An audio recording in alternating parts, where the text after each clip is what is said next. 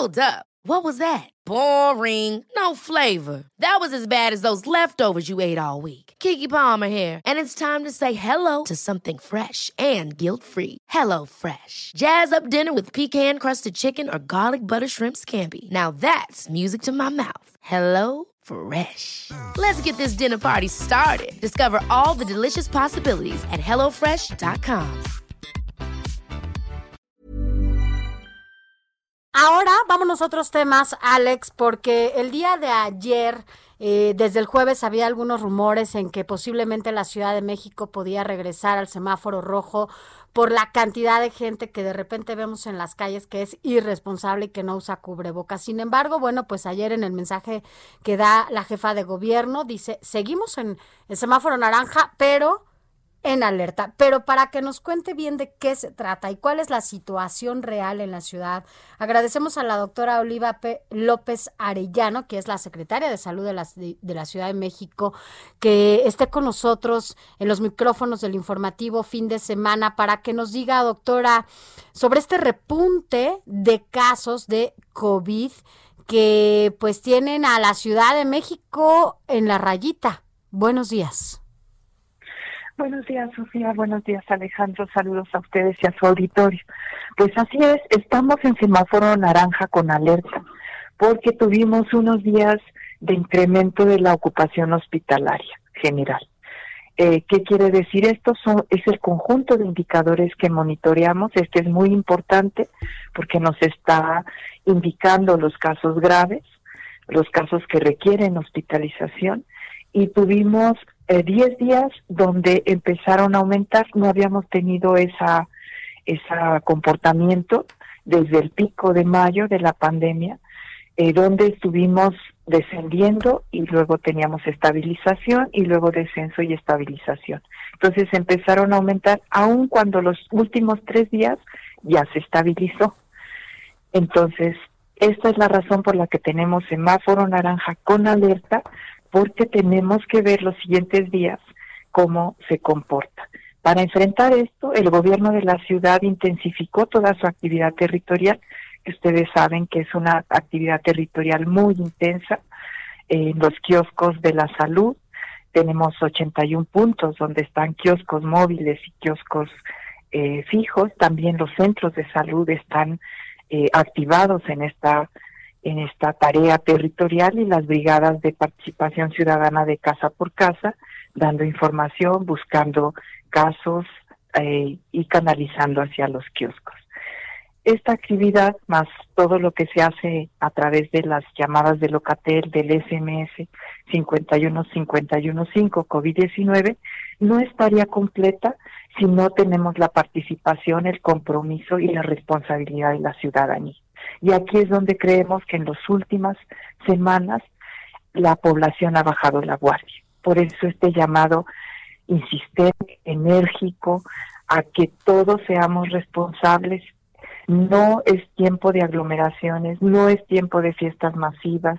Tenemos que usar el cubreboca de manera correcta y permanentemente cuando estamos fuera de nuestros domicilios, sobre todo en espacio público, el uso de cubreboca, careta, Eh, lavarnos las manos frecuentemente, utilizar el gel alcohol y la sana distancia son fundamentales. Y lo que hemos visto es que en las últimas semanas la población ya no está tomando eh, tan responsablemente estas acciones. Secretaria, ¿cuál es el porcentaje de capacidad hospitalaria al día de hoy? Porque eso es determinante para lo que significa el semáforo epidemiológico. Así es, tenemos eh, sesenta por ciento de capacidad hospitalaria. O sea, sí incrementaron los casos, pero no tiene punto de adaptación con eh, la exigencia que tuvimos en el mes de mayo, sobre todo a mediados de mayo, sobre el sistema de salud. Ahora, en aquellos si llegamos... momentos estábamos Ajá. con una ocupación de ochenta y cinco por ciento.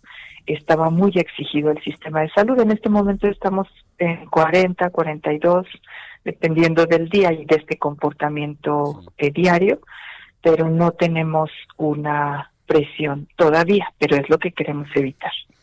hablaba usted de las aglomeraciones, no es tiempo de ello. Fíjese que ayer, eh, pues como usted sabe, estoy ahora transmitiendo desde Guadalajara, donde estamos eh, casa editorial también, y me tocó estar en el aeropuerto ayer allá en la Ciudad de México, y nada más, eh, pues no existe la sana distancia, los mostradores de las aerolíneas tienen a la gente amontonada, codo a codo, pegada, eh, y eso pues es una fuente detonante pues para la propagación. Creo que falta el llamado otra vez, sí, es responsabilidad de todos, del de la sociedad en su conjunto que ha bajado la guardia, pero también las autoridades y la coordinación, lo vemos desde el aeropuerto, cómo eh, no está fluyendo también pues esa, esa ese trabajo en conjunto.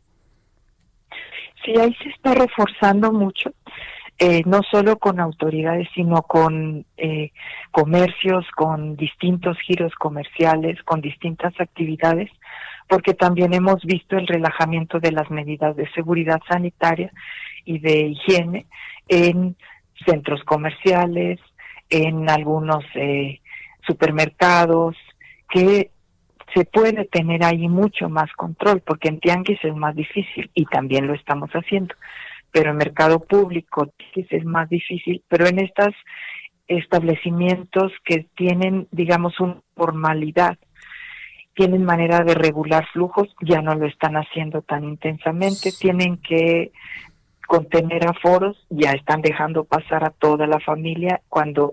La convención es que se deje no. pasar un miembro de la familia. O sea, todas estas cosas claro. que pues finalmente nos colocan en una situación de mucho riesgo. Nadie quiere regresar a semáforo rojo, pero la jefa de gobierno lo ha indicado, de ser necesario sí. tendríamos que tomar medidas más drásticas. Secretaria, justo eso le iba a preguntar, de ser eh, necesario, ¿podríamos tener sanciones como se han aplicado o algún toque de queda como se han hecho en otro tipo de ciudades como París, Madrid, en donde la gente no entiende y bueno, pues se toman medidas drásticas como esta? ¿Sí se ha contemplado esta posibilidad? No, toque de queda no, ni es, estas vertientes Eh, digamos, coercitivas, no. Pero lo que sí se está haciendo es verificando los, los comercios, sobre todo antros que han eh, supuestamente se transformaron en restaurantes y en realidad siguen funcionando como antros. Esto se está verificando y se sanciona. Eh, se está haciendo una vigilancia más intensa en este tipo de comercios uh-huh. o de servicios donde tenemos también de, de denuncia ciudadana. Las fiestas clandestinas se están desactivando cuando se tiene denuncia ciudadana, pero de nuevo ahí el llamado a las personas. O sea, una fiesta clandestina funciona porque va un montón de gente. Claro. Entonces, esas personas deben estar conscientes. Aquí el llamado también a los jóvenes. Los jóvenes pueden cursar con cuadros leves, o ser incluso asintomáticos, pero contagian. Y si están cerca de sus adultos mayores, pueden contagiar a sí, sus esto, familias. Estos son riesgos brutales que nadie mide y como dice secretaria, es un tema de conciencia ciudadana. Así que nosotros no dejaremos de insistir en que la población sea responsable y justamente use las medidas sanitarias eh, necesarias como el uso del cubrebocas. Doctora Oliva López Arellano, gracias por haber estado con nosotros. Con mucho gusto. Buen día. Gracias. Buen día.